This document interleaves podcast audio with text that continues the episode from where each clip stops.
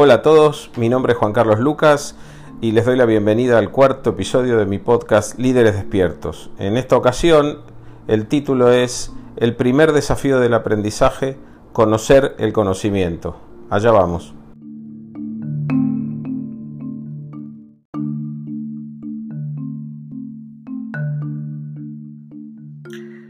Hay un biólogo chileno que admiro mucho, desgraciadamente no pude conocerlo personalmente porque falleció en el año 2001 de un cáncer, que fue Francisco Varela, quien fue también responsable del encuentro entre los neurocientíficos y los monjes budistas tibetanos.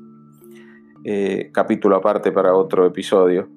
Eh, este, este biólogo chileno, Francisco Varela, decía que nuestro futuro dependía de cambiar nuestra concepción o nuestro conocimiento de lo que era el conocimiento.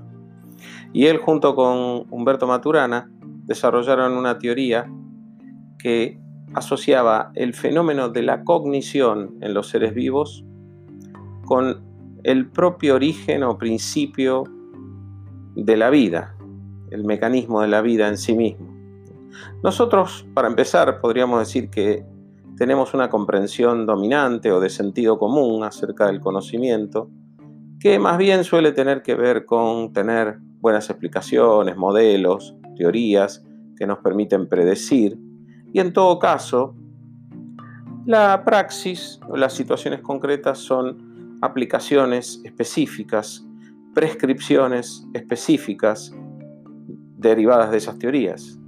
La idea de que en rigor el conocimiento perfecto es el conocimiento teórico y que después la praxis son casos particulares. Estos biólogos dan por tierra con esta mirada, dan vuelta la mirada totalmente y nos hacen ver que lo más esencial y primario de la vida es el fenómeno del vivir, la experiencia propia del vivir y la cognición dentro de esa experiencia como ocupando un lugar central.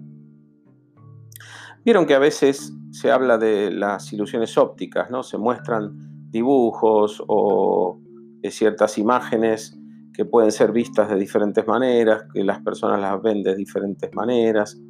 Ahora, es interesante cuando uno hace ese tipo de experiencias, tiende a catalogarlas como ilusiones ópticas. ¿no? Veo algo que en realidad no es lo que hay que ver. Pero eso que hay que ver no es algo que ven los seres humanos, sino que mediante instrumentos de medición u otro tipo de deducciones podemos darnos cuenta de que eh, hay un fenómeno eh, que se podría percibir de una manera diferente a la que nosotros lo percibimos. Entonces, de, alguna manera devaluamos nuestra experiencia directa del fenómeno diciendo, bueno, lo, vemos mal, es una ilusión óptica. Ahora, estos biólogos nos dicen, el ser humano no tiene la más mínima chance de distinguir realidad de ilusión. O dicho de otra manera, los seres humanos lo único que tenemos es nuestra experiencia del mundo. No somos observadores objetivos que podemos construirnos una imagen que es un correlato objetivo de la realidad que está allí afuera, sino que más bien lo que hacemos es experimentar el mundo de una determinada manera. O sea que nuestra propia identidad como seres ocupa un lugar central en nuestra forma de experimentar el mundo. Y esta es una idea fundamental, la idea del observador somos observadores que vamos hacia el mundo con una forma de actuar específica ligada a nuestra cognición. Somos protagonistas de nuestra cognición. Nuestra cognición, podríamos decir, y nuestras experiencias están entonces determinadas por nuestra estructura biológica. Eh, conocer es un acto, conocer es un acto que nos involucra, del que somos protagonistas. Conocer no es una transcripción de una realidad externa, eh, un procesamiento que da cuenta de una realidad fija y dada externa, sino más bien cuando conocemos el mundo, lo estamos experimentando a nuestra manera, de nuestra forma particular, dada nuestra estructura. Por eso estos biólogos lo, expresan de una manera interesante con una frase. Todo acto de conocer trae un mundo a la mano. todo acto de conocer trae un mundo a la mano. Entonces, claro, un ser humano puede experimentar colores, en cambio, según se dice, los perros ven en blanco y negro, o sea que el mundo que traen a la mano los perros es muy diferente al mundo que traen a la mano los humanos. Y esto no quiere decir que está mal o bien una manera de experimentar el mundo, sino que está en la propia raíz de nuestra experiencia del mundo lo que nos conecta con nuestra propia estructura. Tenemos nuestra propia manera de experimentar el mundo dada por nuestra estructura como seres biológicos. Lo interesante es que en los seres humanos esa estructura involucra, además de nuestros sentidos, que de eso estamos hablando, involucra el lenguaje. Los seres humanos cuando vamos hacia el mundo no solo lo conocemos con nuestros sentidos, sino que también lo conocemos con nuestras capacidades de distinción. Se dice que los esquimales, por ejemplo, tienen un par de decenas de maneras de distinguir blancos, diferentes blancos, cosa que para nosotros, personas comunes de otros lugares del mundo, no existe como distinción. O sea, nosotros no vemos al mirar la nieve lo que ve un esquimal. No vemos al mirar la nieve ese mundo de posibilidades a la mano que tiene un esquimal.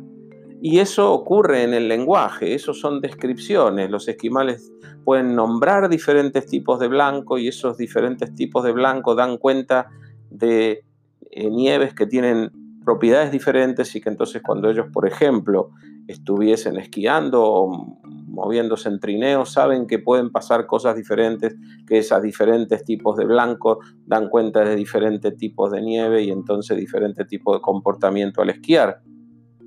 Entonces es interesante darnos cuenta de que nosotros, habitantes de otros lugares del mundo, no vamos a poder observar esos tipos de blanco porque no tenemos la distinción. La distinción es una capacidad que en algún momento aprendemos, nos es dada, nos es mostrada, como le es mostrada la capacidad de escuchar un soplo con el estetoscopio a un médico durante su entrenamiento.